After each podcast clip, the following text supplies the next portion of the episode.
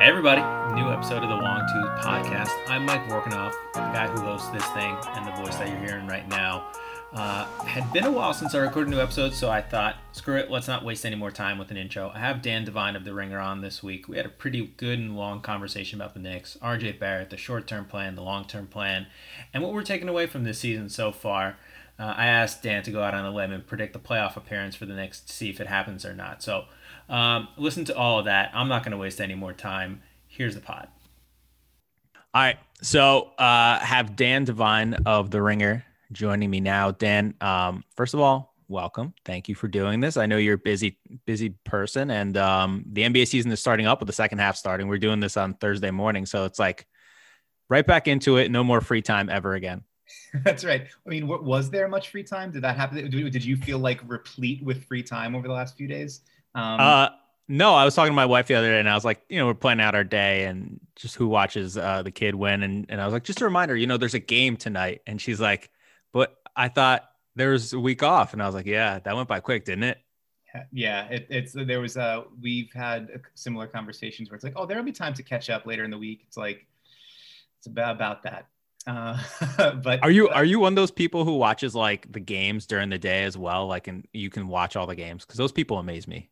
No, yeah. I mean, there there are people who uh, I can never claim to be somebody who's like the you you catch everything and you're watching you know every team four times a week or whatever. Uh, I try to catch as much as I can at night every night, um, or every weeknight at least because we you know you got to have the family time on the weekend and stuff. But um, during the day, well, normally also it's like I, either I'm writing during the day or I'm got to be with my, with one of the kids. So it's like, yeah, the, the, the, when you have time to, when you have daytime, it's usually for writing or for family and not yeah. a whole lot for like rewatching. So people like, you know, like Steve Jones and Nekias Duncan and, you know, uh, Mo and all those people that are like, I'm going to go back and rewatch and do film dice ups. I'm like, God bless you. And I will read them and I will consume them and I will consider them and I will not do them.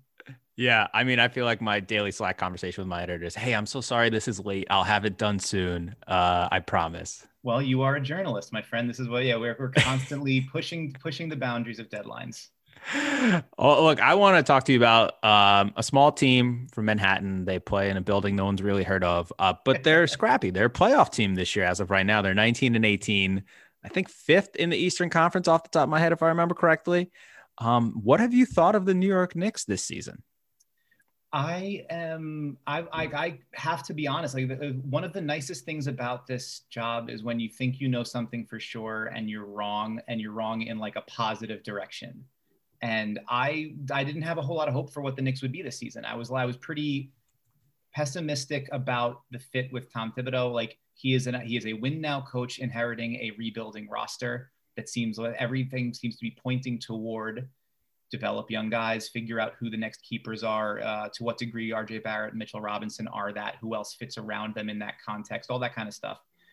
And uh, the transformation defensively with this roster has been nothing short of unbelievable. Like I, it's like literally incredible in the sense of I don't know that I that I continue to believe it, but it's there every night, and and it's incredible in the context of how wonderful it is to watch them play defense. Um, I, I've been incredibly surprised, really pleasantly surprised.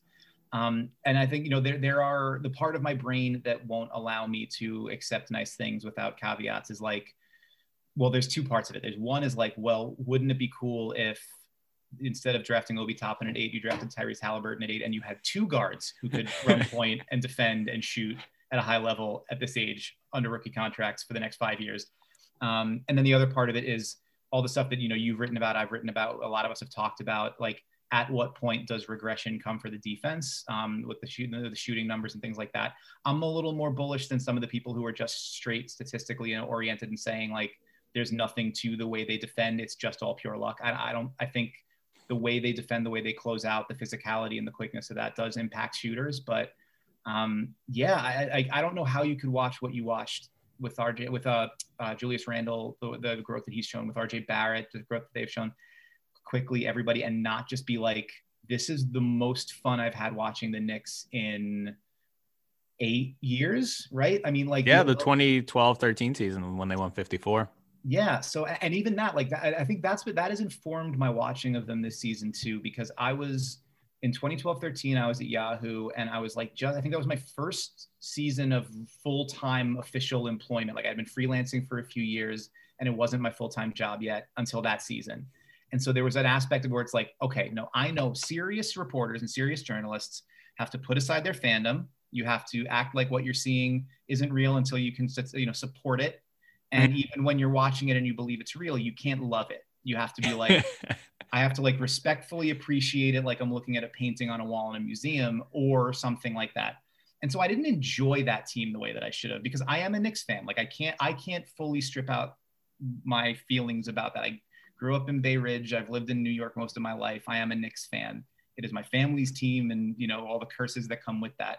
So like the part of me that felt like I had to suppress that eight years ago didn't enjoy one of the most randomly surprising and wonderful seasons in the, in the franchise's last two decades. So, like, why cost yourself that now? I, I, I don't see an argument for it. Um, this year, we need all the help we can get, and I can't. I literally can't believe that the Knicks are providing it. It's it's it's a wonderful thing to have happened. Where where did you grow up in uh, in Bay Ridge? Uh, I grew up in, uh, or if you want to do parishes, uh, um, OLA, Our Lady of Angels Parish, not not too far from the Verrazano. Um, uh, I can say it now. I mean, we don't, I don't know, my family doesn't live there. We were around like 75th Street and Ridge Boulevard. We were, we were down down in the, the the row apartment buildings down there. Oh, okay, yeah. When my family uh, immigrated to the United States, we moved to. I think uh, I'm not a church-going person, but Our Lady of Grace was the was the church that I played baseball and basketball in around 67th Street in Ovington, if I remember correctly. Yeah, so that's cool. Yeah, yeah. I've had, I've, I've, had family li- like for gener for like a couple of generations family that lived around there. So that's uh, no, not right now. Now, now I, I, I come to you live from Midwood Flatbush, but uh, at that point, that was uh, yeah, that's the ancestral homelands of most Irish Catholic cop kids, I think. Okay, there we go. Look at that. We have the same homeland in a bit, in a, in a sense. Uh, the, I think the Haliburton thing you mentioned. I don't want to dive into that, but that does seem to be kind of like the big what if, uh, maybe draft regret of this next season, and maybe Toppin still turns out well, but I think that was kind of a questionable pick at the time. Um, it has aged worse than it was back then. And obviously, like it was made under the auspices of this is the guy who might eventually replace Julius Randle. And now it's like, why the hell would you replace Julius Randle, right? Um, it would be fun to watch this team with Tyrese Haliburton and Immanuel Quickley playing together. I think they'd fit well. Yeah, and I think that you know the counter argument that, that you'll get from from folks, especially folks who don't want to countenance any questioning about the way things are going, is like, well, A, you have no idea what you have with Toppin yet. It's really early. And also, he's not in, in exactly an optimal position to succeed because he is. He's not going to get big minutes. He's not going to get many opportunities now. And the style of player he seems most adept at being right now is like a lob finishing roll man, like a or a, you know a, a, dunker spot cutter kind of guy like that, a, you know, finisher in that way. And right. he's almost always going to be playing with uh, Mitch or Randle or uh, or Noel as a four in those sorts of lineups. So it's he has to occupy different spaces on the court, and that's just not really where he's at yet. So I think it's totally fair to say like halfway into a rookie season, especially this rookie season, um, there's no reason to to you know throw the baby out with the bathwater just yet. And the other sliding doors component of it is like if they draft Haliburton, maybe they don't draft Quickley because you don't maybe get you're not necessarily looking for two players at that position in that spot, and that's fair. And like I am not uh, looking to bring the receipt on Immanuel Quickley to the register and return him. uh, very. It, it is a wonderful thing that he's he has played as well as he has, and, and the style that he's played. I was talking with, uh, with some family members and friends about this in the first half as it became like evident that he was for real, um, and we were trying to like rack our brains and figure out who was the last young Knicks guard who could run point, defend, and hit threes, re, like for real, like actually hit threes at a high level. And we it, it, the, the text threads. Does Len started, count? Not, I mean, kind of, sort of. I guess maybe uh, as a home, like a homegrown kind of guy, as opposed to like somebody that came in from another organization. You know, like a guy that they they picked and developed. Um, and so then you're going back like it's like, well, does the first half of Iman Shumpert's season, rookie season count, or like uh, how, how, seriously do we take Toney Douglas in this conversation? And so the conversation not seriously, like, right? But the conversation was like that, and it went back to like somebody being like, "I meet Ward." Was it Charlie Ward? And so then you're like, that frames again if, if you are coming to this from a position of like i need to express gratitude for the good things in my life that make me feel a little bit happier than they did you know earlier in the day um, i don't i'm not looking to rush to to, to uh, say well i would rather have had haliburton then quickley if that was the choice uh, i just I'm, I'm a little bit greedy it would be cool to have two young guards that could do that stuff but uh, the, the, the, jury is very much still out for uh, for what Obi Toppin can be, and I'm optimistic that like he seems like a guy that's going to work to figure it out, and so I, I'm you know optimistic there too. Yeah, I.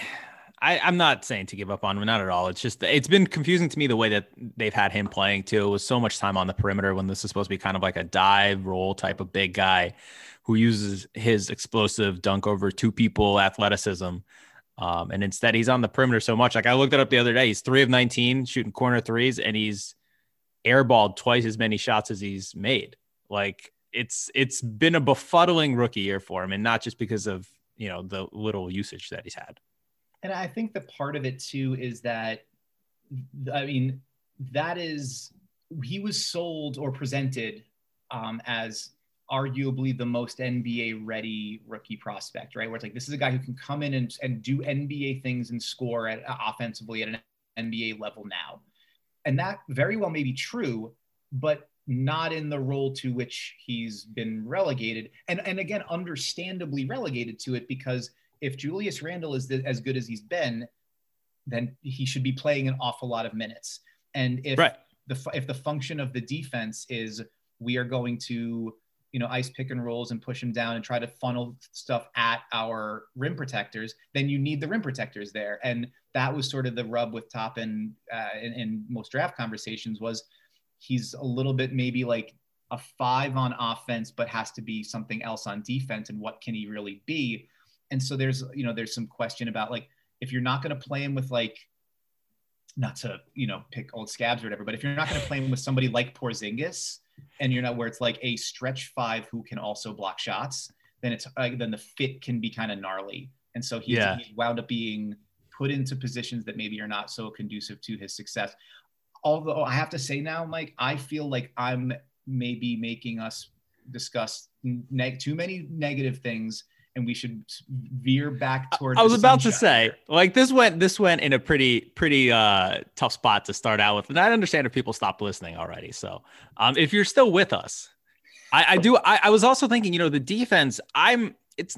I. I think I wrote like two weeks into the season when they had like the number three defense. It's like, guys, it's probably going to get a lot worse, and it hasn't gotten worse. And I think a, part of it is what you've said, just in terms of the shots they give up, the how hard they close out, the physicality of playing against them. And like, even if it does regress, like they're half more than halfway into the season now. If the bottom drops out a little bit, uh, the damage is limited to some degree. Uh, just how much of the season has come through. And I, you know, the, they given up, they dropped from second to ninth in the league in defense without Mitchell Robinson, giving up 2.8 points per game uh, per 100 possessions more. But their offense has been better the last few weeks, right? Like the Derrick Rose trade has, and I wrote it this morning. It's like I think it's made them a playoff team. I don't know if that means seven seed or ten seed, but I think they'll be like in the play on t- play-in tournament. Um, so they have a little more room for error. There's more slack there defensively, which is I think important for them. Yeah, I mean they, they had to like essentially pitch shutouts for the first 25 right. games or something like that, right? And so now it's you know, there's a little more leeway with that. I think you also have to be really pleasantly surprised by what you got what what has what you've gotten from Nerlens Noel in the first half. Like he's always been. I mean, I, I was I was ecstatic when they signed Noel because as the kind of the kind of writer I am and the kind of watcher I am, where I'm like, I want these disruptive guys who can just who can make things harder all over the place and also protect the rim. And he is eh, eh, eh, the motion and the, the ability to get hands in passing lanes and just make stuff harder. You like he's not a, an overwhelming physical presence, but I feel like you feel him whenever he's on the court because he's just he's constantly trying to get in your way. And like that is a very basic way to like to, to describe defense but it's important right? Like he's not yeah. he, he's trying to make it harder for you to make passes get where you want to go take shots you know like get the angle that you want on things. And so do you want him to be playing 35 minutes a game? No. Is it frustrating when he you know the amount of passes that he drops and that you know can't handle in the paint yeah, but being able to have, you know, when everyone's healthy, 48 minutes of rim protection like that with guys who can move and and and present that sort of impediment all over the the half court is is is a, a, a really like wonderful change from what the last most of the last 15 or so years of Knicks defenses have been. And so like I yeah, I, am with you where I say if even if it, if some of the the you know and the specific things that we're talking about when we talk about the defense falling off is like the Knicks have the the gap between the team's expected uh, effective field goal percentage against them based on how how often the Knicks give up shots at the rim and how often the Knicks give up three point shots. Um, team, you would expect teams to be shooting like way better against the Knicks than they are. And so it's like, is that going to? Uh, I, you know, there's been many studies about how much you can really impact three point defense, and is it just that teams are are having bad luck shooting, and is that going to sort of even out over the course of the season? And if and when it does even out, you know, are we going to be talking about the Knicks as like a fringy top 10 defense or as opposed to a the number the number two defense i would say to that if that's what happens and the Knicks wind up falling to a top 10 defense that would be like the closest cause to a ticker tape parade that there's been for a Knicks team in the last half decade. Yeah. Um, so so that's I mean you're right. Like the, at a certain point, you are what your record says you are, and you are what the numbers say you are. And I don't know if we maybe we haven't fully reached that point, but I'm a lot closer to believing that now than I was when we were writing about them in the beginning of the season. And I think one of the important things is like coming into this year, the question was like, okay, can a Thibs defense still work in the NBA? Or was that Minnesota? And I think we have uh, kind of the answer now, which was, yeah, that was Thibs the GM's fault uh, more than Thibs the coach's fault, which I think is good for the Knicks going forward as well. Yeah, and also maybe some of the guys who were protecting the rim in Minnesota didn't really care too much about protecting the rim. And you know, I mean, just like, name names, Dan. Just name names. Uh, uh, well, I mean, listen, it depends. Depends. Are we going to try to get Karl-Anthony Towns? say that or not say that? Um, no, just blame it on uh, on uh, Minnesota Taj Gibson instead of Knicks Taj Taj Gibson. I would I would never besmirch Taj Gibson's name. It's really like silly in, in retrospect. There was a time because I when I worked at Yahoo, I was working with a guy named Kelly Dwyer, who is a, a wonderful writer, also a big Bulls fan, and so he was like would like rat, wax rhapsodic and love uh, the versions of Joakim Noah and Taj Gibson that were on those Bulls teams last decade. And I was just like, man, can I get one of those? You got two of those dudes, and I, can I get one? And, and, now it's like I made a wish on a monkey's paw. And yeah. So like, now like both of them happened, but they happened when it wasn't going to be as good as you wanted it to be. Um, but I would say like another pleasant surprise. You could, I, I, thought basically they signed Taj Gibson for vibes, right? Like he's a Thibs guy. You, you know, right. people seem to like him.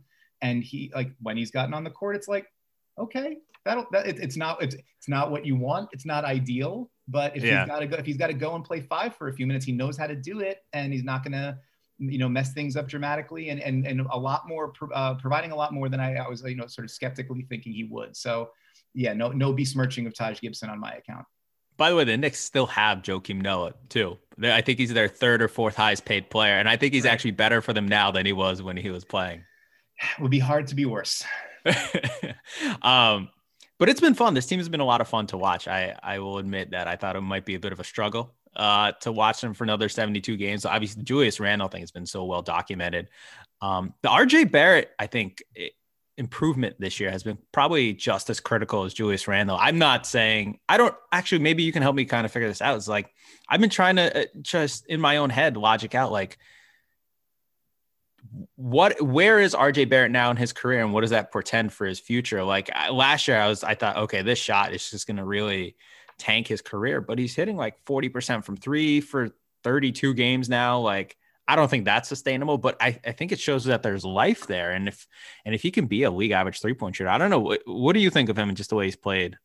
No, it's really it's, this is funny and and it makes me angry because you wrote about RJ Barrett very recently. I have been pitching to write about RJ Barrett and try to like look at where he's coming from. So I and I, I am. I think you'll that. do it better. So just well, Ringer uh, editors go for it. Ex- accept the pitch. That's not that pretty. I uh, you know that's I don't I don't appreciate your one downsmanship. I'm not here for it. Um, oh, but, oh, get used to it. no, listen, I, I understand it. Believe me. Um, but uh, no, so I, I so I, I am I'm, I'm working on something on it now, and and hopefully the you know started next week to have, have it up for the ringer. But um, I think it's really he's in an interesting place because all of the it's been a roller coastery second season so far, but all of the trend lines are moving up in the areas you want them to move up. And also things that we didn't expect. Like he's not an all defensive team caliber defender, but I think he's probably, you could argue, their most versatile defender right now. Mm-hmm. Um, he spends, I think he's, uh, I was looking it up on uh, the ball index, uh, the defensive versatility stats. I think he spends more time at each of the four perimeter positions, like guarding guys at the one through four then like splits time more evenly than just about anybody else on the team, with the exception of maybe Knox, but Knox only has only played a few, uh, comparatively a lot of fewer minutes, um, and holds up. Like if you are a guy who is defending across the positional spectrum in the minutes load he has for a top five defense, like you you can't be that glaring a minus, and and and you know that matches the eye test too with what you're seeing. Like he he's competitive, he's strong, he's stout, and so like I think that has led some people to maybe think about it like, all right, well he's not going to be Zion, he's not going to be Ja, but maybe he's like I don't know Jimmy Butler, and I think that's like that's the that's the comp. Do you want to go there with him? I, I don't. I don't. I'm. It's a little. It feels a little bit like wishing uh, for something. That's like a top me. 15 player in the league. Yeah, I mean, if now if that is like the 99th percentile or 100th yeah. percentile outcome for but I mean, like, and you know, you can understand it to look at it. It's like six, six, six, seven wing as he fills out maybe around 225, um, who is a guy who can handle, can get to the get to the rim, can get to the line, is not like wildly explosively athletic, but can get where he wants to go, can hold up on defense. Now Butler was instantly uh, like an, an, elite defender when he came into the league, and, and Barrett's not there. Um, he also got to the line more often when he came into the league, and Barrett's not there. Um, the shot, the shooting numbers, like the, the, the volume was down, but the percentages were higher when he was younger. He was also three years older though. And that's the thing I think yeah. what, makes what, what like makes it really tough to peg Barrett. It's like, he's younger than something like 30 current rookies. And he, and he has played a full season just about now and averaged something like 17, five and three doing it and has yeah. gotten better from year one to year two. So it's like, there's part of you that's that that was like in the the in the immediate thought is to let comparison be the thief of joy a little bit and be like, well, he's not Zion and he's not Ja, but he's already the second best player on a playoff team who's arguably the second like like the second best two-way player or the best two-way player on the team. And that's i don't know if anybody would have thought that was the, that would be true this time last year so I think yeah. that I think there's reason to be really optimistic. Yeah, and, and I like this defense last year. I thought that like he was kind of physical at times, he was handsy, and so I was like, okay, I can see you know maybe him growing into a good defender. Obviously, as you said, second, uh, you know, best perimeter defender on a top five, top three defense of all things. I did not foresee at his age 20 year, and, and like you you mentioned, Jimmy Butler was like Obi Toppin years old when he came into the NBA. Like uh, RJ Barrett is still like Kevin Knox years old. So, I mean, that the age is important there. And, you know, John Hollinger did his 2019 draft redraft. And after all the like hand wringing about the RJ Barrett pick, he was still the number three pick. He still thinks he's the number three prospect there. I, I, the, the thing I struggle with, and I think this is kind of like a failing of the human mind, um, is I don't know what the right comp is in my head. And so I struggle then to extrapolate what he can become, right? Like we use comps to just kind of an understanding of like, okay, this is maybe the ceiling for him. Um, just someone with because his game is so weird, right? He's not a great athlete in the NBA sense. Like I'm sure he would dunk all over us if we played in the park. Um, but like we don't think yet that he's a, a, very good shooter, and yet he does things and he just makes it work. And so maybe that's it's my own mental limitations than his that that make me kind of struggle to understand what this what he can be ultimately become. And I, I, think that's you're right. Like you, you're. It's just a, we tend to want to put things in boxes, right? And or like you know be able to put players in buckets and say, well, okay, so he is a, you know, if if it's he is a low usage, high efficiency pick and roll finishing big man. It's like okay, well that's like Tyson Chandler. I've seen that as like DeAndre Jordan. I've seen that before. I understand that player type. Um, this it's a little bit harder, and and it's also harder because I think the player he was touted as being going into Duke, like when he was a prep a prep prospect and uh, you know the number one player in the class and all that stuff, and then like the the in that Duke run, then it became very clear very quickly that Zion was different. And yeah. but even but even within that context, like Barrett was still like the highest usage guy on that team. And so the, I think the the idea of who we had him being was like he's going to be a primary wing creator. Like the like the the the line was like he's going to be like young Canadian James Harden. And that doesn't feel right, right? You know, we've seen that. That doesn't feel right in terms of the efficiency and the way he can set people up and all that. But the idea was that he was going to play in space as a primary ball handler, and that hasn't been true yet. And uh, another, you know, not to step two. I mean, I think you've written some similarly about this. So, but I guess we're not really stepping on one another. We're just talking. Um, conversations, like, Dan. We're doing conversations. I know it's a, it's part of the limitations of the human mind. Um, we, uh, I think he's played something like ninety percent of his minutes with Randle this season, and so it, yeah, and so there's not, which I mean make a make sense in the context of roster management and rotation management from Thibodeau, like you want to get your best guys on the court as often as possible, especially the ones that you feel most confident in on both ends of the floor. And especially when Barrett has, has been holding up as well defensively as he has been. But it also means that you're not seeing any or hardly any opportunities for him to be the primary creator. Um, yeah. and, and even when he's in those no Randle minutes, it's almost always with um, with Payton. And so he's still relegated, not relegated, it's a, but he's not put in a position where it's like, what if you put RJ with Mitch and three shooters and saw what happened? Um, now the roster contra- context just doesn't really afford that. And also it's been working. Like the, the, the lineups where he's playing with Randle are outscoring opponents. The limited ones where he's playing without Randle have also outscored opponents, mostly due to the defenses. But like, that could also be a tell from Thibs too that he he might not think he's ready for that yet and and frankly he might not be you know i mean it's it is it again it's a it's a pretty vanishingly small sample but it, the idea is we you know you see glimpses of it and you you know i, I want to watch a little bit more just to, to, kind of go back and see what you see when he when he he's not with Randle in those minutes but i think that you still kind of there's like every once in a while you'll see all right he's around the pick and then he's sort of snaking and he does have the read he has that first read down and it'll be like, oh, whoa, he flipped it out to the corner there and I didn't see that coming. That's a read maybe he wouldn't have made last year, or like wait an extra beat to give his roller a chance to get to the rim and then drop the pass off. And oh, that was a slick interior pass from Barrett. I didn't realize he hmm. kind of had that. But those are more, you have to, you like sort of stop and go, like, oh, whoa, as opposed to you expect that from him. And I think that's the, that's maybe where you say, you know, that might be a tell from, from Thibodeau. Like that's not where his game's at yet, or it's not at his at that level enough yet for it to be a primary part of what the Knicks do. And I think that's like the growth area to me. Like the shot obviously has to play. It has to, you know, the this, you know, after that, those couple of real big lulls early in the season, he's been, as you said, a pretty reliably high efficiency, if not high volume, three point shooter. The, the free throw numbers continue to, to the free throw, uh, free throw percentage continues to go up um, finishing inside not is not where you want it to be. But like if the shot plays and he can get to his shot different ways and the floater plays and all that stuff, the catch and shoot numbers go up. Then people got to close hard on him. Then he has the driving kick game. But what's going to separate it, I think, is when he gets to run it on his own. Can he be an engine of offense? Because if that's true, if he can yeah. do that, then it opens up like then it opens up second unit possibilities. It, it changes the way you can create the team because then you can you, you can work for more shooting because you have another guy who can create and you maybe don't need the caretaker point guard quite so much. And so I think that it's it, it'll it'll de- determine to a large degree what his ceiling is, but it also determines kind of how the Knicks can build.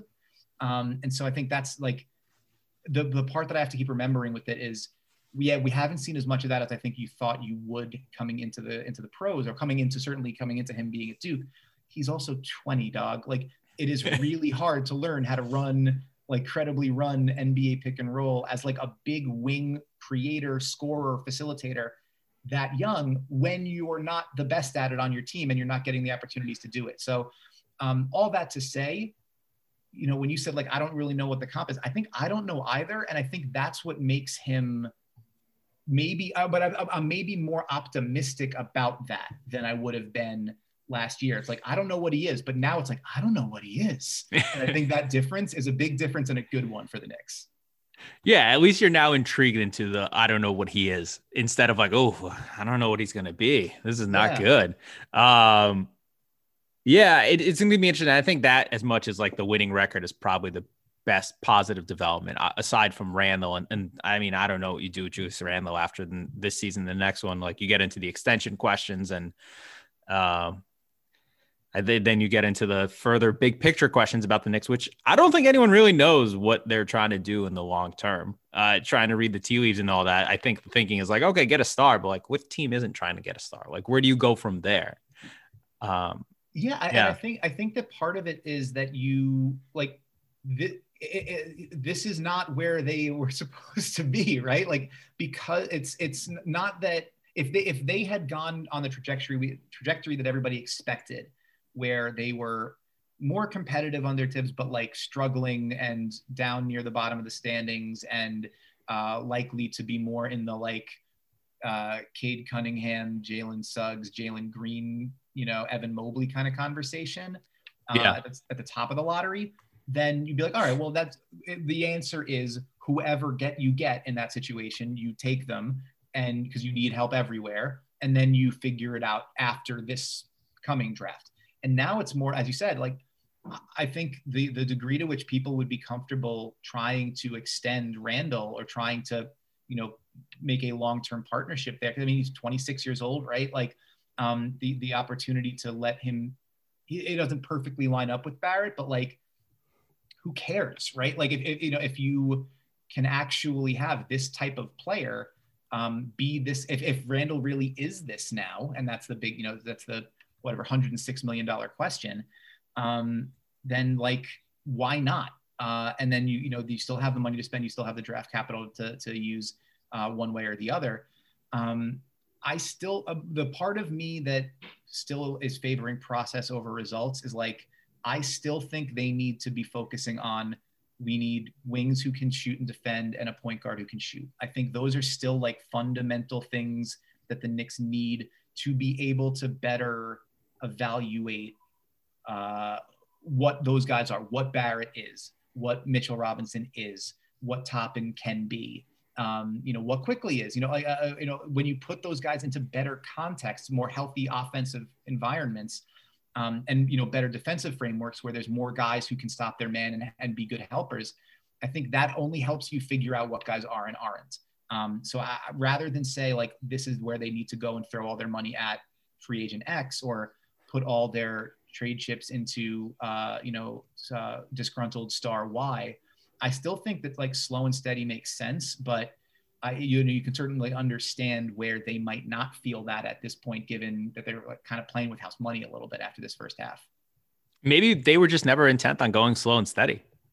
Uh, like I think with Tom Thibodeau, it's hard to do slow and steady, right? Like I think he just wants to go, uh, you know, full full blown uh, win now as much as he can. And, and we saw that in some reporting around what the Knicks tried to do this offseason.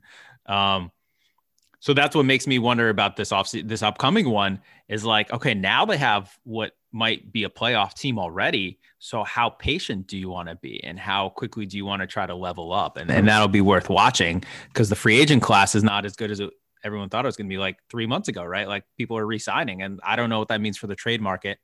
Um, but I that'll be curious. I, I want so tell me what you think about this compared to the expectations for the Knicks, as you said, coming into this year, were like they're going to suck, uh, and they're going to be in the Cade Cunningham Derby. Are they closer or further away from a star now than they were coming into the year? Oh, that's a really good question. Um, the hedge is if this is who Julius Randle is, then they kind of already have one. But he's um, he's not he's not the guy who's going to be the number one option on a really good team, right? Really like, team, yeah. Like I, am talking about like, you know, at the top of the draft, you have guys like Cade Cunningham and, and my personal favorite, Jalen Suggs, who I think can be the best player on a really good team. And, and maybe, I don't know, Jalen Green and Jonathan Kuminga. I haven't watched those guys enough. Um, but and then when you're talking about free agency, you're always talking about guys like you know, Paul George, Kevin Durant, like those types of players is the end game, I think, when you talk about the Knicks trying to acquire a star, someone of that caliber, obviously, not those guys specifically. So, like, are do you think they're closer or further away from getting a player of that caliber? Uh, Julius Randle, the second best player on a on a really good team. I believe it. I'm in like the way he's played this year. I think that you're I, I, mean i guess functionally you're probably closer because you need to if you're if you're if the goal is to find one of those guys who's already an established version of that like a, an actual nba player who is that um which is all i mean it's it's free agency is a zero sum game so it, it, you can't say there's no high likelihood uh, way to get one of those guys but if you're terrible forever, you're not going to get one. I mean, this is the history of Knicks free agency yeah. shopping, right? So being, uh, for lack of a better term, like normal and stable and showing actual tangible signs of life as a franchise um, and being able to uh, theoretically sell a story of stability and like good governance and reasonable leadership with a long-term plan or at least an idea for how to construct one. It's not quite the Nets built a culture and then and seemed like made themselves look cool and then stars chose them, but it's at least but it's the start of that idea, I think. Like you have to show that you're not a clown show and this is what has happened over the last you know it, it is halfway in one season to happening we will see and the hope is that that continues apace. But um, if the so if the the idea is like you have to get Zion, or you have to get Ja, or you have to get Cade, or you have to get Lamelo, or you have to get Luka or whatever, you know, insert uh, you know number one draft guy there. Um, they are further away from that because I don't, you know, they're they're unlike, you know, the Dallas pick is probably not going to turn out to be the uh, unexpected windfall that you hoped it would be at the beginning of the season, that when it looked like Dallas was really struggling, and their own pick is probably is not going to be that either in all likelihood. So it's more about like, can you show a real player a real path? The uh, the unfortunate thing is that the guy, and I mean, I, am sure you've talked about this too. I know we've talked I've talked about it just broadly. Um, the guy it is it's again not maybe not the number one guy on a championship team. The guy I think makes all of this make sense or would make this roster make so much more sense was Fred VanVleet.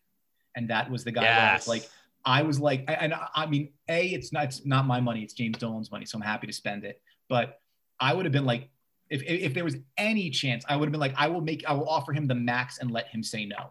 And maybe he would have said no. And maybe the optics of that are not great and whatever. But like when you talk about the things that that present challenges for the Knicks offense, the way the roster is constructed, um, the way that uh, the the young guys uh, str- struggle dramatically, or the way that the offense tends to struggle dramatically with Payton on the floor versus when Quickley's on the floor, or in other contexts.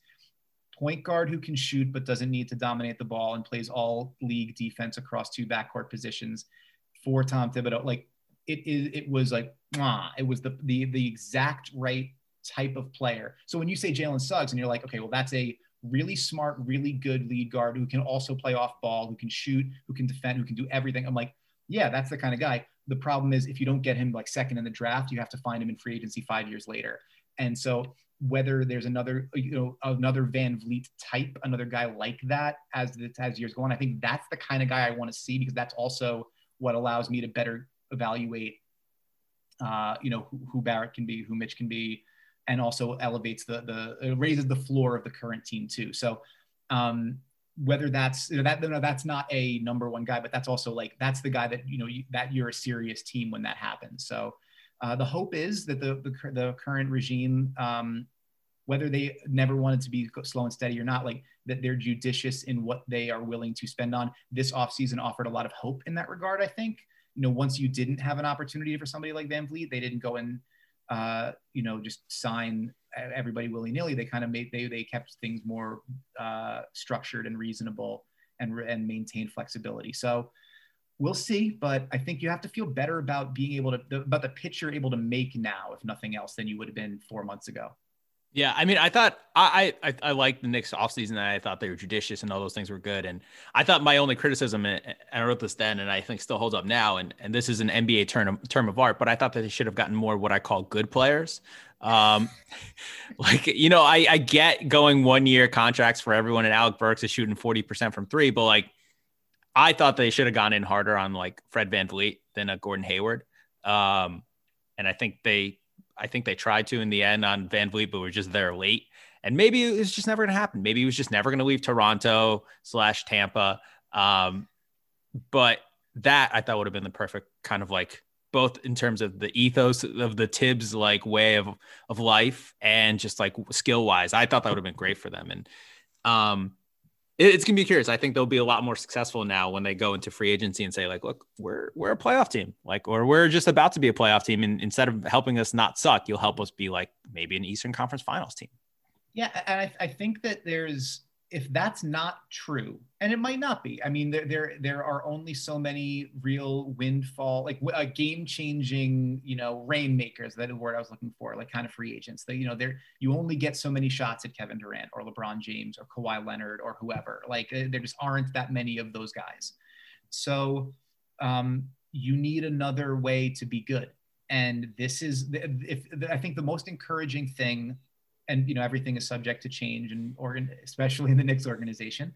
But um they found another way to be good. They found yeah. a way to be decent. And it didn't need it didn't require the number one pick. It didn't require the number one free agent. It didn't require um, spending 75 million dollars uh, on you know for two years of a guy who's over the hill. It, it, it is a they found another way to make a team that is at least yeah. respectable. And and frankly like I, am not I know that's not the, the end all be all. Worth watching. A worth but I think worth watch. watching is important uh, for uh, for two reasons. Um you know i'm a i'm a soccer fan. And so like i i like when franchises teams have kind of like a style of play to them and they want like they'll get pissed when they're like winning but they're not winning the way they want to win. Um and i think it's important in the nba because like the, even NBA players are kind of like NBA Twitter a little bit. They want to play for teams that are like fun. And so like if you present them a like a fun team to play for, I think that matters in, in terms of like when when players are picking their destination just a little bit. Obviously, money matters most, and I respect that. Um, and I don't know. I I think that's part of the culture change is you know, reputation change. Culture change is, I, I think, just a, a, buzzword that we talk about now. But like the changing the reputation of what the Knicks is obviously important for them. I think it's probably the driving force behind all the front office moves that they made over the last year. Um, but being able to say like they're winning, they're possibly a playoff team, and they're just like interesting is is good for them. I think if they're doing in this like completely um, 90s Knicks low scoring, like uninteresting way, I don't think they'd get the same buzz. I don't think they get the same attention, and people wouldn't um, notice around the league what they were doing compared to the way they're doing it now. Yeah, I think that there's. I mean, it's funny, you know, funny to talk about this and be like, yeah, you want to be able to sell a fun style of basketball, and then it's like, well, how much fun is it to play offense for Tom Thibodeau? But, um, but, that, but that said, I think you first have to show it's like it's like you know like you, you're, you're telling your kid like you know like we have to work a little bit hard now so we can play later. Like you have to do your homework first before we can go have fun. You have to be serious enough to not just constantly step on rakes every time you step on the court and yeah. you know get blown out and have your shorts fall down for five years um, to be able to show teams that you're worth the money that your money is worth taking um, and then if you can do that, and then also build a structure that seems like it's uh, where the vibe is good, and also it seems like it'd be fun to be on the court and play in that team. That's that that goes a long way. So that is a multi-step, probably multi-year process. But I think you have to be encouraged by the beginnings of actually developing a process and saying like, I mean, for the last few years, as they they cycled through coaches and they cycled through styles and philosophies and what's going to be the offense and who's going to be the, the the primary initiator and all that you would watch the Knicks and be like, what are they trying to do? Like, what is what does what do the Knicks want to be? And, and no one had an answer. No one ever had an answer. And now it is, if nothing else, you're like, well, that they want to like they want to smother you defensively, and they want to try to get. They're not going to bomb threes, but they want to try to get good threes, and they want to try to get you know touch the paint. So we know what they are broadly, and that's a huge start. Yeah, I mean, it is it is a low bar. I will grant, but it is one that you need to clear to have greater aspirations. And I think that's where we are right now. Yeah, and I think uh, it's something that your colleague Kevin Clark uh, at the Ringer coined. I think when he was writing about the Browns and how they had to spend so much in free agency and pay the "we suck" tax. Um, right. I, I, think when you're when you're no longer a crappy team, you don't have to pay that tax in free agency, and you don't go into cap hell. Um, I think that you know all of that kind of facilitates one into the other, and, and that should help them too. That's right. I, I also have to shout out Kevin Clark because uh, last last two off seasons ago, I was doing a feature on veterans and so like the art of sticking around in the NBA. And I talked to that was a great August. story. Oh, thank you very much. It's kind of you to say. I, I kind of fished for that. Um, but uh, I was talking to I was talking to DJ Augustin, and he had been on the Magic at that point. And Kevin Clark is famously the internet's only Orlando Magic fan. Yeah.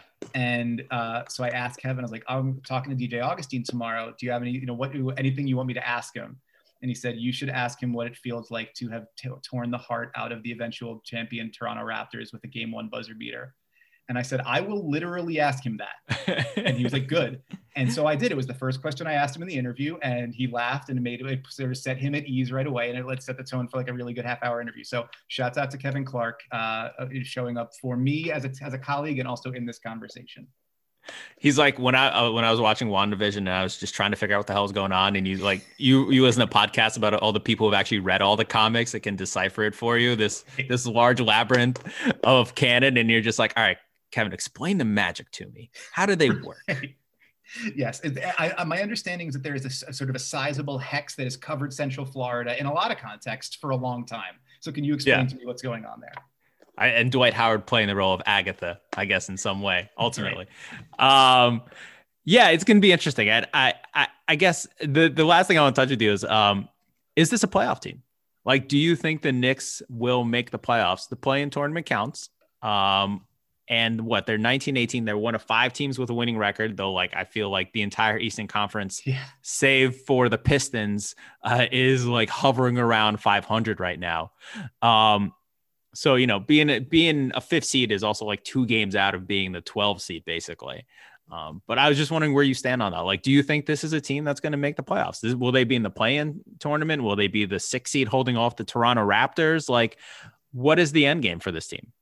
Yeah, I, I think the only teams that I like definitively believe in more than them at this point are the top four. So Philly, Brooklyn, Milwaukee, Boston. I mean, Boston. What I, I, I just let me see Boston when they get Marcus Smart back is kind of the way I felt about them for like a month. Um, and I know that like he's not the best player on that team, but I, I think everything clicks into place better when he's there, and that's been the big thing that's been missing for them. Um, and Miami now that you know Jimmy has been unbelievable, Butler has been yeah. fantastic for them. Uh, so I, I I buy them as like five, definitely there the Raptors, it's hard. Like I, I def, I'm a, a, believer in Toronto, but it's just been such an up and down season, guys in and out, and they're, they're they finally it took them a long time to just decide we're going to play small and we're not going to worry about not having a center because our centers are all bad except for Chris Boucher who can't, again can't play more than 25 minutes a game. It's that sort of Noel thing. Um, so they're more like in the Knicks category now than I think clearly above them. And so if I can't I don't know that I, I don't. Oh, I also have no idea what the Bulls are going to do. The Bulls might be a team that sells in free at the, at the deadline. The Pacers have been. I, I, love the idea of the Pacers when they get T.J. Warren and Caris LeVert back, but who knows when that's going to happen and how that's going to work. So like on and on down the list. I don't. There's only maybe six teams that I be, definitely believe in more. So then, if that's true, then I think I have to say yes. I believe that they will, if no, if nothing else, be in a play-in discussion because a they've earned that with the play that they've put together so far. Even with some backsliding, I think that they're still probably a within striking distance of 500 team. Um, and then also like I'm going to need to see, you know, this maintain for Charlotte, this main uh, Atlanta show me you know, Atlanta get healthy and be better, you know, and then I don't know, like the Wizards had a good run at the end of the first half, but you know, how much do you believe in that? I, yeah. So not at all. Yeah, right. I'm not so a big Russell Westbrook believer, and I, I think that's just. Yeah, I, I think that's, and I think that's born there. It's borne out by uh, both statistical analysis and the eye test. Although I, I, I think I do think there is something to the juice he plays with that has helped them over the last like few weeks. But that's again, that that is that is a marginal thing as opposed to like no, no, they are no doubt about it. And also, they're seven games under 500 now, and like have a right. big like a, wait a, a leap to make. So um, I think yeah, I think I, I, would have to say yeah, I believe that they're going to be there, um, barring you know drastic shakeups. But and again, like imagine ask imagine feeling comfortable in saying that three months ago. Like in what universe and what would that have been like? Yeah, no, for sure. Um, it's it's it's wild, and that should be uh, trapped in amber a little bit, you know, hang on to that feeling, put it in, in your pocket and, and carry it around with you because it, it, has been a while. So uh, it, it's worth enjoying. Just take this moment and kind of just like freeze frame it. And maybe, maybe, maybe you're stuck here forever for a little bit at least, right?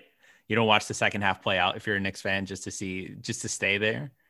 Or would you rather see, even if it goes, if it all goes bad, would that still be something you get to enjoy the season through? If, if it if it turns out like that?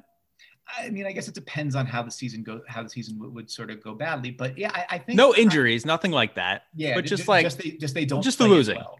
Yeah. yeah. I mean, I think it would. I think it, uh, uh, to some degree still depend because if they're losing and like Barrett just starts looking lost or um, you know uh, Mitchell Robinson completely falls apart or you know that you see no signs of growth from Quickley and and, and Obi. Like uh, th- those things would be disheartening because then you'd lose both the path to being a serious franchise that can ent- uh, entice current pros and also like you're not the core that you developed does not uh, look as strong. So that I think that would be a, a challenge to feel good about. But I'm also like, and this is just sort of a broader life thing.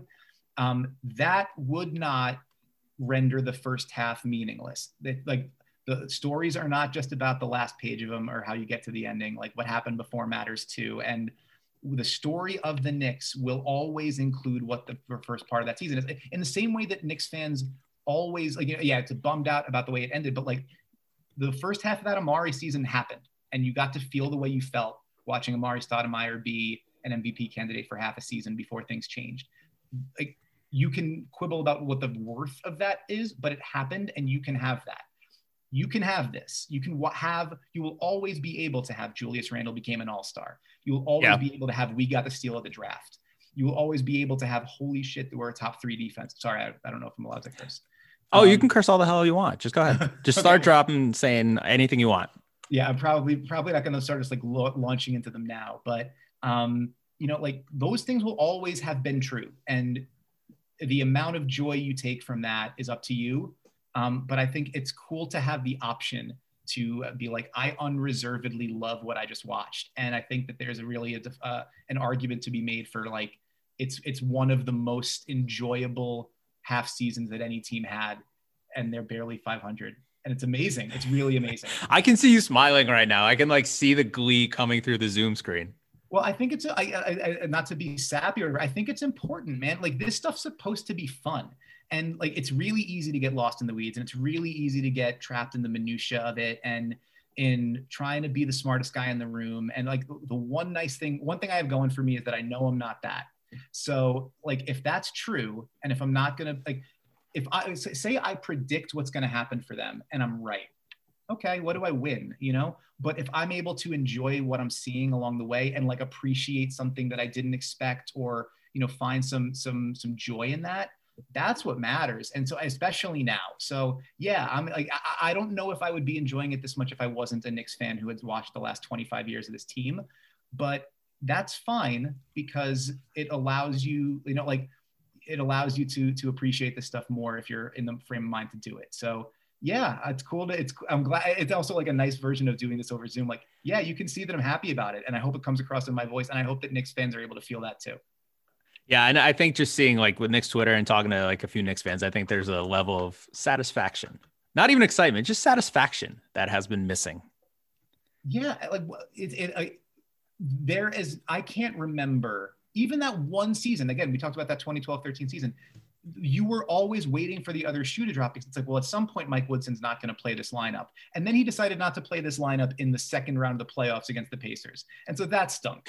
But like, but it was like yeah. you, you were just waiting for it to change and now it's like I, I don't know what the change is going to be i don't know what this all you know when the the magic runs out with Randle. i don't know when things should, but like so knowing that that could be happening enjoy it while you have it because like it's pretty cool it's pretty like there have not been many instances where you could legitimately say watching the Knicks brings you joy in a long time so this has been uh, a, a wonderfully pleasant surprise the first half of the season all right. Well, look, um, you got to get out of here, and I'm going to ask you, uh, starting a new segment on the Long Twos podcast. It's called the Short Twos. So I'm going to ask you two really quick questions, a little bit more efficient. uh, more analytics friendly. One dealing with the NBA, one not. Okay, so this, just get ready for it. All right, first question: Who's the MVP going to be? Joel Embiid. Second question: You get to go to one restaurant for a meal, like things are normal again. What restaurant? What are you getting on the menu? Ooh, um, huh. Can it be anywhere? Anywhere you want. Okay. Uh, this is stupid and savvy. I also don't even really know if it's still there because I haven't lived there in a while. I'm going to uh, Carlo's, an Italian restaurant in Allston, Massachusetts, because that's where I proposed to my wife. Okay. So if, if, I, if I can go anywhere right now and feel anything, it would be that. So I will go do that. Okay. Shout out Carlos. If someone from Massachusetts is listening, send Dan some food over to Brooklyn. That's right. That's right. And and uh, I'm sorry for the way I stammered my way through my proposal in the middle of that restaurant uh, a million years ago. But uh, yes, the lasagna was good. No, no, no, no. Listen, listen. We don't get to apologize for stammering through proposals. All right. I, I think my friends still make fun of me for me doing the same exact thing to my wife. So it's it stuff happens in the heat of the moment. You know, it's okay. Thank um, that, Mike. I appreciate it. Dan, thanks for coming on the pod. I really appreciate it. Um, this was great. I can't wait to read your RJ Barrett story. Uh, I can't wait to write it. So we'll see. Uh, but thank you so much for inviting me. I had a great, a great time and follow Dan on Twitter. I'll I'll link to his Twitter account. You're already probably following. Read him at the at the Ringer. Anything you want to promote before we go? Uh, no, the ringer.com, uh, ringers.com slash NBA, uh, and follow me on Twitter. A little bunch of little jokes and things like that from there. So if you enjoyed this at all, which God bless you, uh, you can see more of me there. Uh, everyone you did, don't lie. All right, Dan, thanks so much.